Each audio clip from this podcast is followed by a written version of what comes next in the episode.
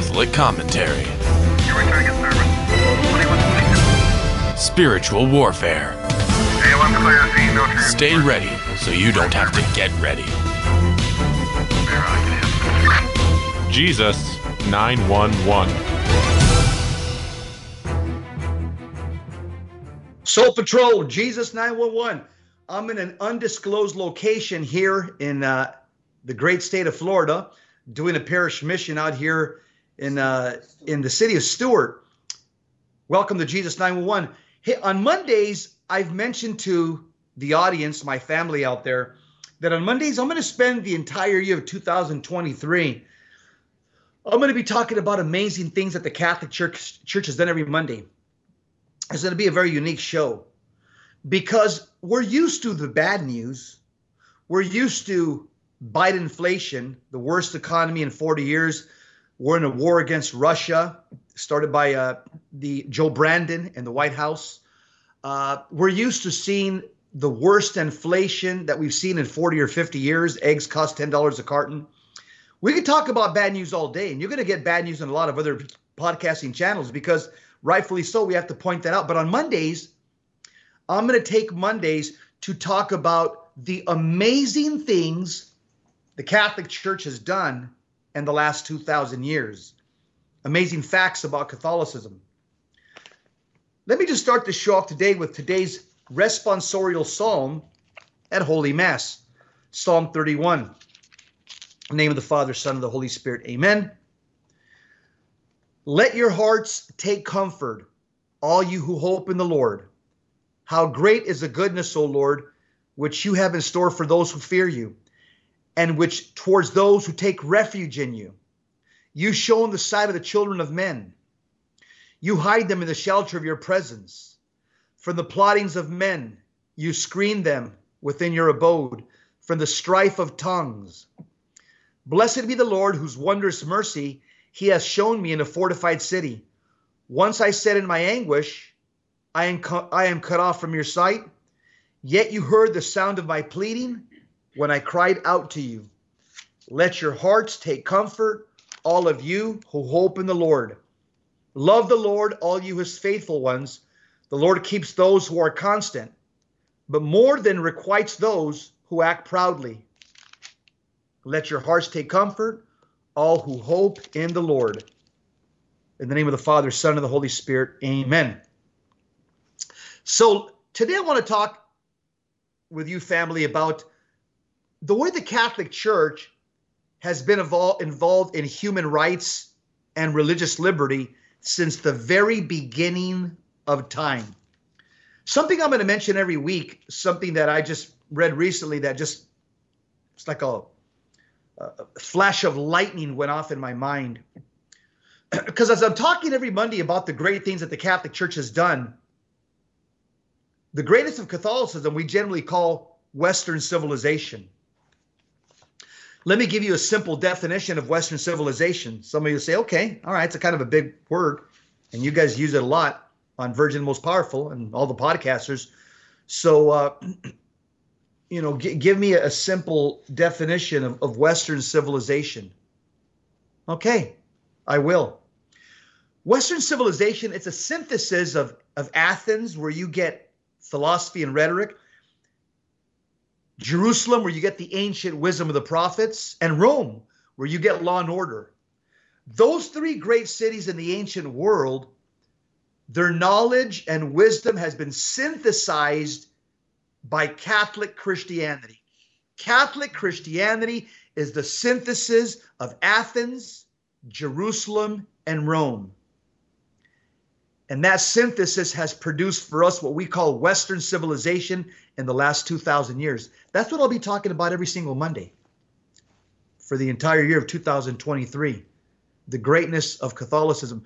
So today I want to talk about human rights and religious liberty, family, in relation to the Catholic Church. Let me show you a powerful story, an ancient story of the way the Catholic Church Catholic bishops intervened for the people's human rights. I want to take you back to the fourth century, to the Roman Emperor Theodosius. He was the commander of all Rome's legions, stripping himself of all imperial insignia to do penance before an unarmed cleric, St. Ambrose, Bishop of Milan. How did this happen? it was the Catholic Church that brought a moral check to bear on the exercise and prerequisites of power in the early years of the church. So let me tell you about this story. Here's what happened. Early in his reign, during a serious illness, Emperor Theodosius had accepted Christian baptism. In 380, he proclaimed himself a Christian and he called the council at Constantinople to put an end to the Arian heresy, which is a good thing, which, contrary to the Nicene doctrine, claimed that Jesus was created. This divided the empire for about half a century. 150 bishops gathered and revised the Nicene Creed of 325 AD into the creed that we know today. The creed that we pray at Mass. It's, it's now called the Nicene Constantinople Creed. Having won that victory, Emperor Theodosius, he tried to ram through his choice for patriarch of Constantinople, but the bishops rebelled and demanded that he appoint a bishop from a short list that they gave him. It was the first of many instances in Emperor Theodosius' reign in which the church got the better of him. But the most famous example came in 387 AD. Here's what happened. When the city of Thessalonica rioted because a favored charioteer was imprisoned for homosexuality, Emperor Theodosius ordered revenge. A chariot race was announced. Citizens gathered in the arena. The gates were locked, and soldiers were set upon the crowd. By the end of the day, guess what happened? 7,000 Roman citizens had perished. They had been killed by the soldiers. Ambrose, the bishop of Milan, who was a spiritual and political advisor to Emperor Theodosius, he was furious with him because Emperor Theodosius sent his soldiers to, to attack civilians and kill them. And so Bishop Ambrose refused to give Emperor Theodosius Holy Communion until the emperor performed public penance He told that he he told that he must put aside his royal garments of an emperor, don a shroud, and publicly plead for God's mercy. When Emperor Theodosius consented, it marked a new chapter in the history of church and state. For the first time, a secular ruler submitted to the church. And less than a century earlier, think about it, emperors were trying to wipe out the church. Let's look at another area where we see religious liberty and human rights exercised. Let's fast forward to Thanksgiving. Thanksgiving is a religious holiday. As Catholics, we too must not forget how our religion was outlawed and persecuted in England at this time, back in the 17th century. On November 22nd, 1633, a group of 300 colonists, a third of whom were Catholics, set sail from Yarmouth Harbor to establish a new colony of Maryland, where religious freedom for all people would be allowed. When they arrived at St. Clement's Island on March 25th, 1634, Father Andrew White celebrated a Mass of Thanksgiving, the first Mass in the English colonies.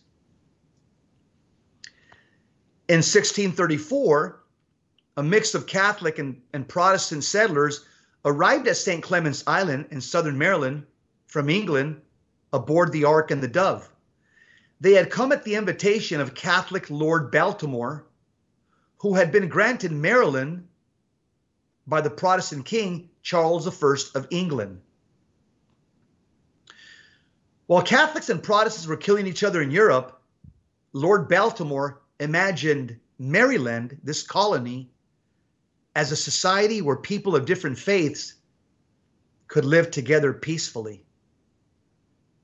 The vision was soon codified in Maryland's 1649 Toleration Act, which was the first law in our nation's history to protect an individual's right to freedom of conscience. You're listening to Jesus 911. On Mondays, I'll be talking about the amazing facts about the Catholic faith, amazing things that the Catholic Church has done historically, and the way Western civilization, again, the great minds of Athens, Jerusalem, and Rome, were synthesized and have been synthesized, these great thinkers, into what we call Catholic Christianity. And this is what's made our Western civilization totally unique in the last 2,000 years. Western civilization comes from Catholic Christianity. We'll continue talking about the greatness of Catholicism. Stick around, don't go anywhere. We'll be right back.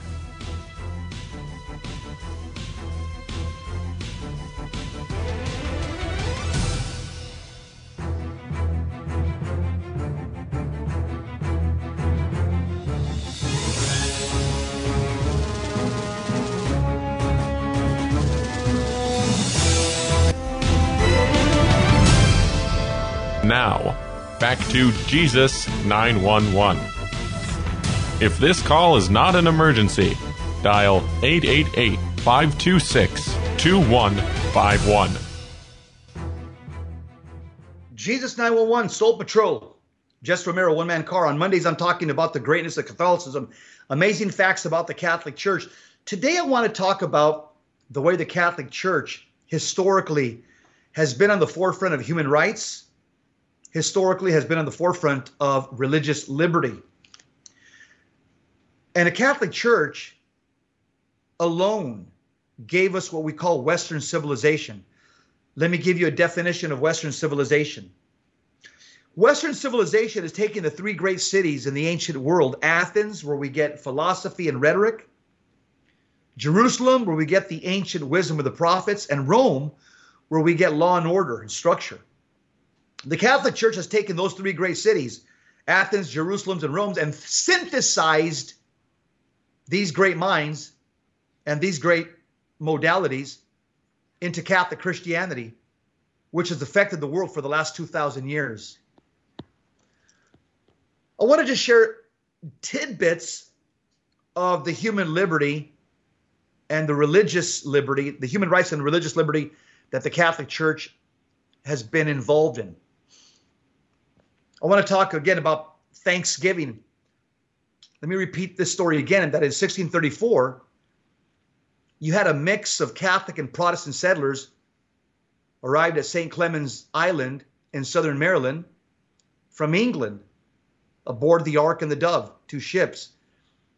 They had come at the invitation of the Catholic Lord Baltimore, who had been granted the, the colony of Maryland by the Protestant king Charles I of England.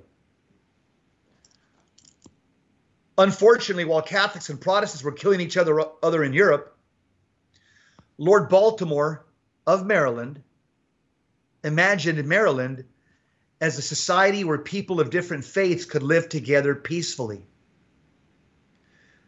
The vision of Catholic Lord Baltimore was soon codified in Maryland's 1649 edict called the Toleration Act, which was the first law in our nation's history to protect an individual's right to freedom of conscience. Did you get that? It was in Maryland in 1649. The edict called the Toleration Act was the first law in our nation's history, the 13 colonies, to protect an individual right to freedom of conscience. At the beginning of this republic, the 13 colonies, things weren't real easy for Catholics. Catholics encountered a fair amount of religious persecution in certain American colonies. In other words, the other 12 colonies that were inhabited by Protestants or colonized by Protestants. The Protestant Puritans who settled mainly in New England, they wanted everyone in their colonies to worship the way they did. Non Puritans, which by definition meant Catholics, they were fined, banished, whipped, and even imprisoned. In many other colonies, Catholics were prohibited from holding public office and denied certain other rights. The notable exception was the colony of Maryland, which was founded by Catholics as a safe harbor for everybody. The colony was named the colony was named for the Virgin Mary and provided religious freedom for all Christians. And so Mary was an Mary was an English province in the New World, or Maryland was an English province in the New World, offering religious religious tolerance to everybody, to all denominations. So it was a natural destination for persecuted English Catholics to come to Maryland. In fact, the strong tradition of religious liberty and human rights was fostered by American Catholics. This is why the Catholics built the great Basilica of the Assumption of Mary in, guess where? Baltimore, Maryland which is the oldest cathedral in America. The other the other 12 colonies only allowed Protestants to hold public office according to their early state constitutions. If you're a Catholic, you couldn't live outside of Maryland. If you're a Catholic, you definitely cannot hold public office in those other 12 colonies. Thanks be to God that things have changed in this country. Why? Because it was the Catholic Church that has taught the West human rights and religious liberty. The struggle for religious liberty across the centuries has been long and arduous, but it's not a novel idea or, or a recent development.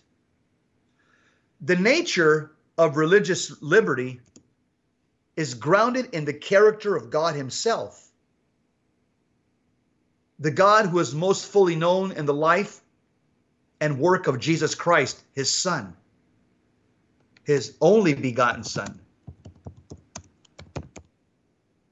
Why isn't why isn't uh, religious liberty a facet of Islam? It's because of their view of God. Islam views God as a solitary being who's the master and the entire world is a slave. That's what Islam means submission to Allah. And so it's impossible for Islam, because of their view of God, it's impossible for them, theologically and in their Quran, to afford religious liberty to anybody. Everybody on earth is looked as a slave to Allah. And Muslims believe that they're the house of God. Non Muslims were called the house of war. And so the house of Allah, Muslims, they believe that they're supposed to make war, constant war against the house of war, that's us, non Muslims, until we fully submit to Islam as slaves. This is why the concept of religious liberty in Muslim countries is a foreign concept. They said, no. Are you kidding me? Religious liberty? No. All of life is master slave relationship, according to Islam. But the nature of religious liberty for us as Catholic Christians, it's grounded in the character of God Himself, God who is Father, Son, and Holy Spirit, the God who lives within a, his interior life is a communion of persons that lives in life giving love one to another. The God who is most fully known in the life and work of Jesus Christ, his only begotten Son. Determined to follow Jesus faithfully in life and death, the early Catholic Christians, they appealed to the manner in which the incarnation had taken place.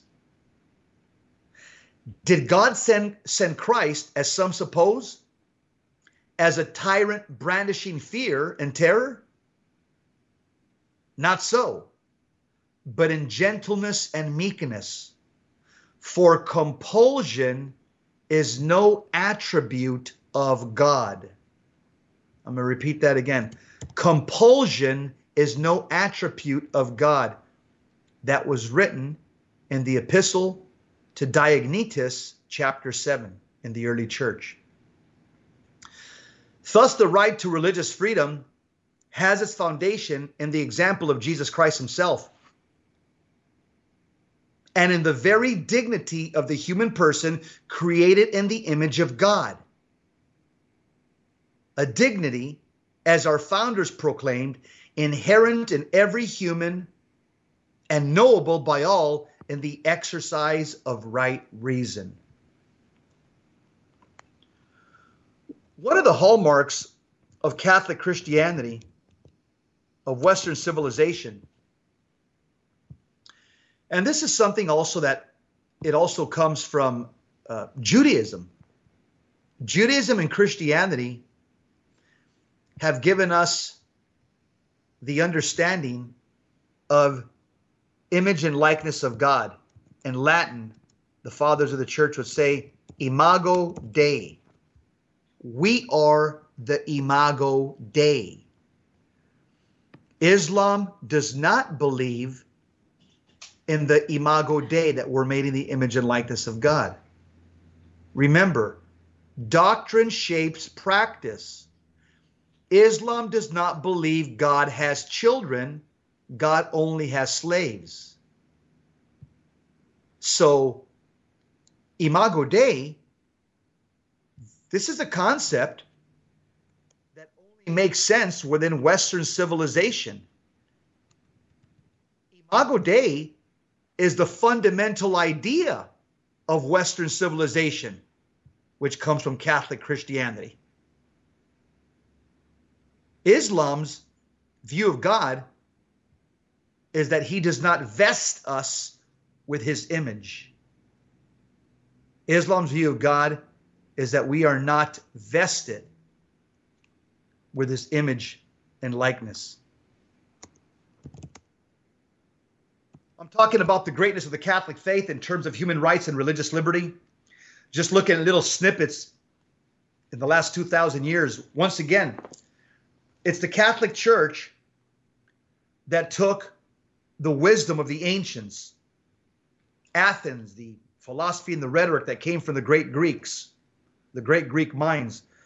The church has taken the ancient wisdom of the prophets in the Old Testament, the Hebrew scriptures, and the Catholic Church has taken the structure and law and order of Rome, imperial Rome. The church has synthesized these this tripod Athens, Jerusalem, and Rome, and they've given us what's called Western civilization. And we've been the benefits of Western civilization. Western civilization is marked by patriarchy. God establishes order and protection and blessing through patriarchy. This is what the Marxist communist left is trying to destroy patriarchy, and they want to give us anarchy. This is exactly what Black Lives Matter and Antifa promote on their websites and in their actions. Anarchy. We'll be right back. Stick around. Talking about the greatness of the Catholic faith.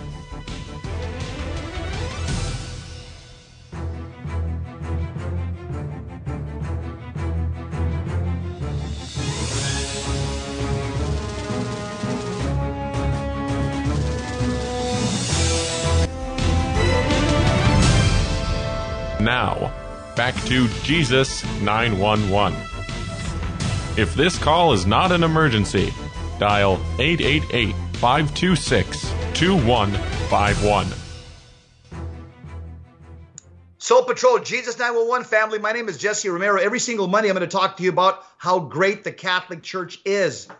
I'm sick and tired of just hearing have you heard about this bad news? Have you heard about that bad news? You know what Brandon's doing in the White House? You know what Bishop so and so is doing over here? You know what Cardinal so and so is doing in the Vatican? I get that. I get that there's bad news. We're all sinners. So on Mondays, I'm going to focus on good news. I'm going to focus on things that Catholics probably never heard before. Most likely, you've never heard of any of this before, and that's okay. That's why I'm here. I'm your uh, your holy host, uh, or trying to be holy at least my wife was said she she looked at me. She goes, I question that. I'm trying to be your holy host uh, here on Mondays. Jesse Romero on uh, Jesus 911. By the way, Jesus 911. What that means is Psalm 69 verse 2. Lord, Lord, help me. Lord, make, Lord, come help me. Lord, make haste to my assistance.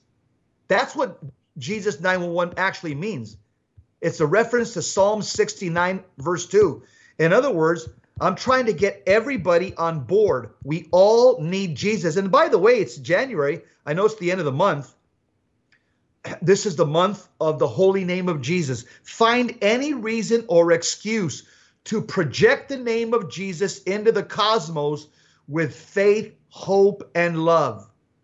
Find any excuse to project the name of Jesus from your heart and through from your mouth with faith, hope, and love throughout the day. Say, Jesus, come help me. Jesus, I love you. Jesus, I trust in you. Jesus, come into my heart. Just find a reason to say his name with faith, hope, and love. And remember, saying the name of Jesus or God or Lord in vain or at the end of a joke, like many people do in comedy clubs, that's, that's a mortal sin. That's a sin against the second commandment. Well, you're you're right. Some of these comedians probably don't know it's a mortal sin. Ignorance is not an excuse. Ignorance to use God's name in vain is not an excuse. And catch yourself. A lot of people say the word OMG. Catch yourself and modify it. Use practicing Catholics. Be an example. Say, oh my gosh, SH. Change it. Don't say, oh my G. That's not a prayer. That's not worship. That's using God's name in vain catch yourself and say, oh my gosh, okay? We can do that. We can do it. I know you can.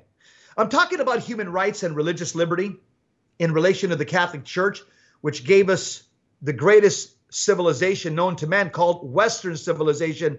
Let me move to another area of Catholicism and the way the Catholic Church has been there battling for human rights and religious liberty every single century against world powers. Let's take a look at the Declaration of Human Rights by the United Nations. It's a document that arose out of the experience of World War II. It was adopted in 1948 by the United Nations General Assembly. The declaration arose directly from the experience of the Second World War and represents the first global expression of rights to which all human beings are respectfully entitled to. Most people don't know this. And by the way, I think the United Nations back in 1948, it was probably a noble idea. It was probably a good idea, and they probably had good intentions. But today, the United the United Nations, I don't trust them. Today in 2023, it's not 1948. In 2023, the United Nations to me represents the new world order globalism, the Great Reset, and the preparation for the Antichrist. But the United Nations in 1948, I think, was a different animal, a different, a, a different organization. They gave Israel their land after 2,000 years of wandering in different countries. And they also adopted this document called the Declaration of Human Rights and they inserted it in the UN Charter. One of the chief drafters, most people don't realize, one of its chief drafters of the Declaration of Human Rights in 1948 was Jacques Maritain. He was a Catholic convert and philosopher. Jacques Maritain was a French Catholic philosopher. He was raised as a Protestant, but he converted to Catholicism in 1906. He was a prolific author, of, an author of more than 60 books. He's responsible for reviving St. Thomas Aquinas for modern times and is a prominent drafter of the Universal Declaration of Human Rights. What does Jacques Maritain argue? Simply, what the church has said for 2,000 years that we are made in the image of God, imago Dei. That we are made in the image of God is a contribution from Catholicism to Western civilization. Again, Islamic countries stated in 1948, they stated in 1948, once they read the document, that the UN Declaration of Human Rights, they said, was a secular document based on Judeo Christianity, which trespassed Islamic law. So, what do you think happened? So, Muslim nations of the Organization of Islamic Conference drafted an alternative document in accord with Sharia law. So, all the countries in the world, which are three quarters of the world, accepted this UN Declaration of Human Rights that we're made in the image and likeness of God, Imago Dei. But the Muslim countries rejected this document. They said it trespassed, this document trespassed the Islamic law. And on the 30th of June 2000, Muslim nations that are members of the organization of the Islamic Conference officially resolved to support the Cairo Declaration on Human Rights in Islam. So, so the Muslims, they uh, the Muslims have come up with an alternative document that says that people have freedom and, and, and rights to a dignified life in accordance with Islamic Sharia law. so Islam's never accepted the document that was uh, drafted by the great Catholic mind, Jacques Maritain, the document called the Declaration of Human Rights. Unbelievable. Let's move to another point in history to show you the greatness of Catholicism. When the atrocities committed by Nazi Germany became apparent after World War II, the consensus within the global world community was that the United Nations Charter did not sufficiently define the rights it referenced.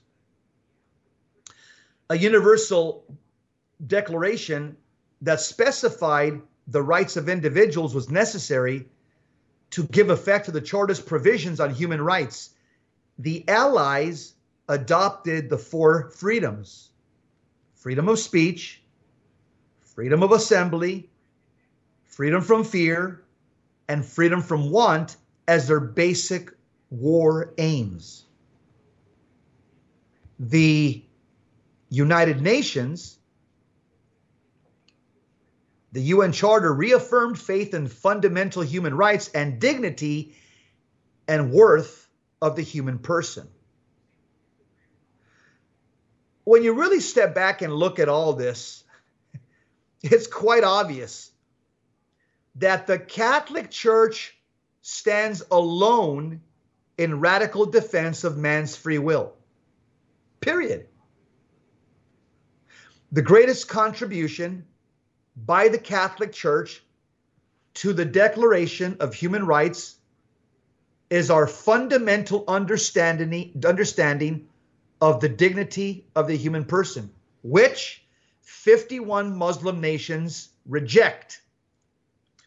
See, when you reject Jesus, you're going to reject truth because Jesus Christ is the truth. And when you reject truth, you're also rejecting the Catholic Church because the Catholic Church, according to 1 Timothy 3:15, is the pillar and foundation of truth. According to globalizing family values,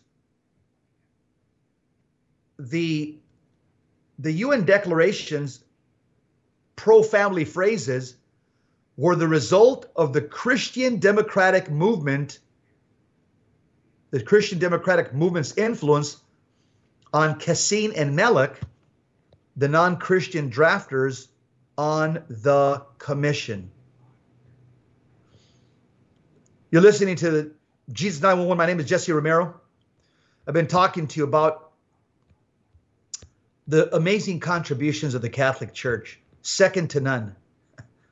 Again, there just there is just no no religion that has contributed to Western civilization or who has given us Western civilization like Catholic Christianity. Catholic Christianity has been the single force used by God to bring about faith and reason to work together. Rational thought, natural law, divine law to work together. That's the contribution of the Catholic Church, none other. And as Catholics, knowledge is power. This is why I'm doing these Monday shows. As you get to know the depth of the Catholic Church and what the church has done for Western civilization, it's going to blow your socks off. Absolutely blow your socks off. The Catholic Church stands alone in radical defense of man's free will, human rights, and religious liberty. I'm going to fire you up in the fourth segment. I'm going to talk about my favorite topic, Jesus Christ. You're listening to Jesus 911. Stick around. Don't go anywhere. We'll be right back.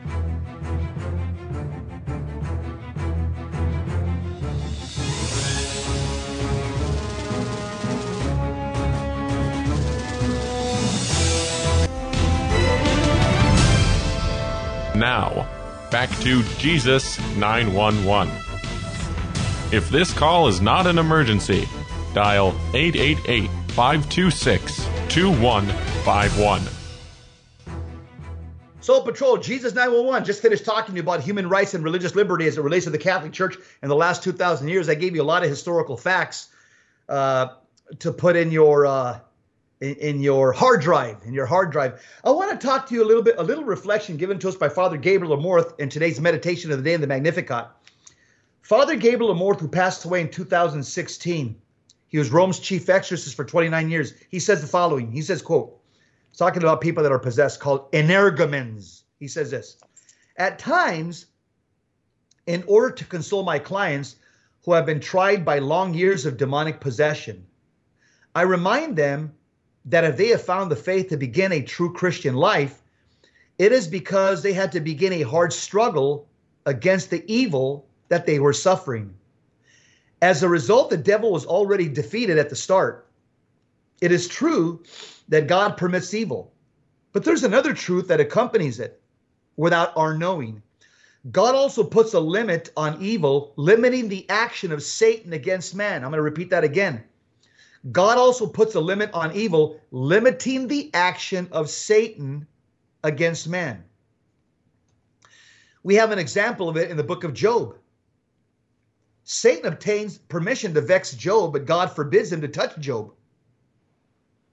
God says this to the devil in the book of Job Behold, all that he has is in your power, only upon himself do not put do not put forth your hand. Close quote. God always has the last word. Even Satan has to ask him permission. Thanks be to God, there are many persons who have been liberated from the devil. Regarding this, the ritual of exorcism counsels, it says, It is advised that the faithful, once liberated, either alone or with family members, give thanks to God for the peace they have obtained. May it stay with may it stay with them as long as they persevere in prayer. There it is.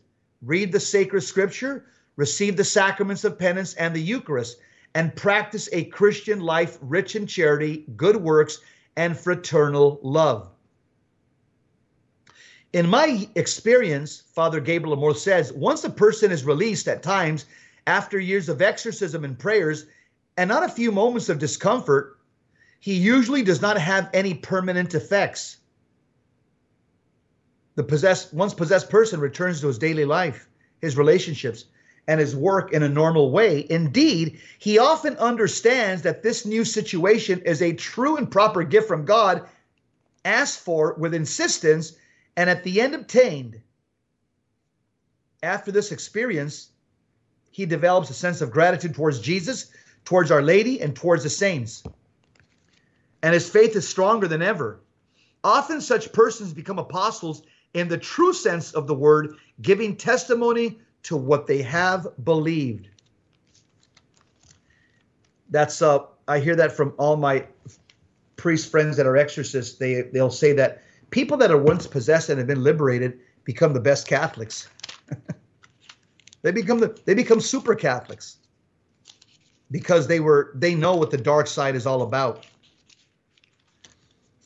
Let me share with you Saint who on the Magnificat today, Moses, the greatest Old Testament saint in the Hebrew scriptures. Moses, the lawgiver, patriarch, hero Israel, Deuteronomy chapter 6, verse 4. The best commentary on scripture, it has been said, is other scripture. This is exceptionally clear in the story of Moses. Moses, traditionally credited with authoring the first five books of the Bible, not only chronicles God's mighty deeds, but also provides advice on how to live God's word in response to those deeds. In the book of Deuteronomy, Moses prescribes what might be called an immersion approach to scripture. Handing on what he has heard from God himself, he tells the Israelites, Take to heart these words which I command you today. Keep repeating them to your children. Recite them when you're at home and when you're away, when you lie down and when you get up. Bind them on your arm as a sign and let them be as a pendant on your forehead. Moses, as the very name of Deuteronomy, which means second law, Deuteronomy, second law. Moses indicate as the name, the very name of Deuteronomy, second law giving, indicates is anxious for the people not to forget the word of God. Throughout all the decrees of the law, starting with the Shema prayer, the common way of referring to Deuteronomy, to Deuteronomy chapter 6, verse 4 and 5, there's a single purpose to keep present in the mind of God's people the deliverance they have received and the salvation that they are promised. I want to offer a prayer to God through Moses right now. Father Almighty, through the intercession of the patriarch Moses, may we never lose sight of the wonders you have wrought on our behalf. Amen. Have you ever heard Jesus pray in Aramaic? You know, the most powerful prayer, the most important prayer outside of the holy sacrifice of the Mass, when we're talking about single prayers, the Catechism says, St. Thomas Aquinas, all the doctors and fathers of the church tell us that the most powerful, most efficacious, most important prayer is the Our Father. What Protestants call the Lord's Prayer. Jesus did not speak the Our Father in English, nor did he speak it in Latin or in Spanish, although I know them in all three languages. I know the Our Father in English, I know the Our Father in Spanish and in Latin. I'm trying to learn the Our Father in Aramaic. That's my goal for 2023. So here it is. This is what the apostles heard 2,000 years ago.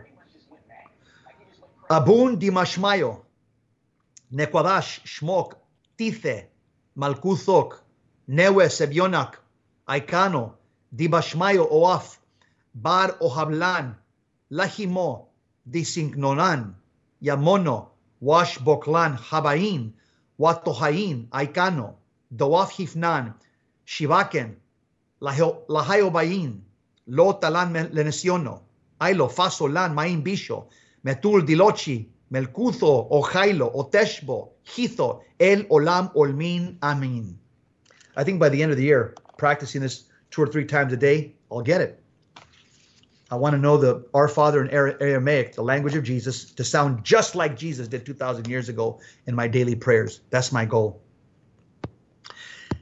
Let me tell you about a black comedian, Steve Harvey.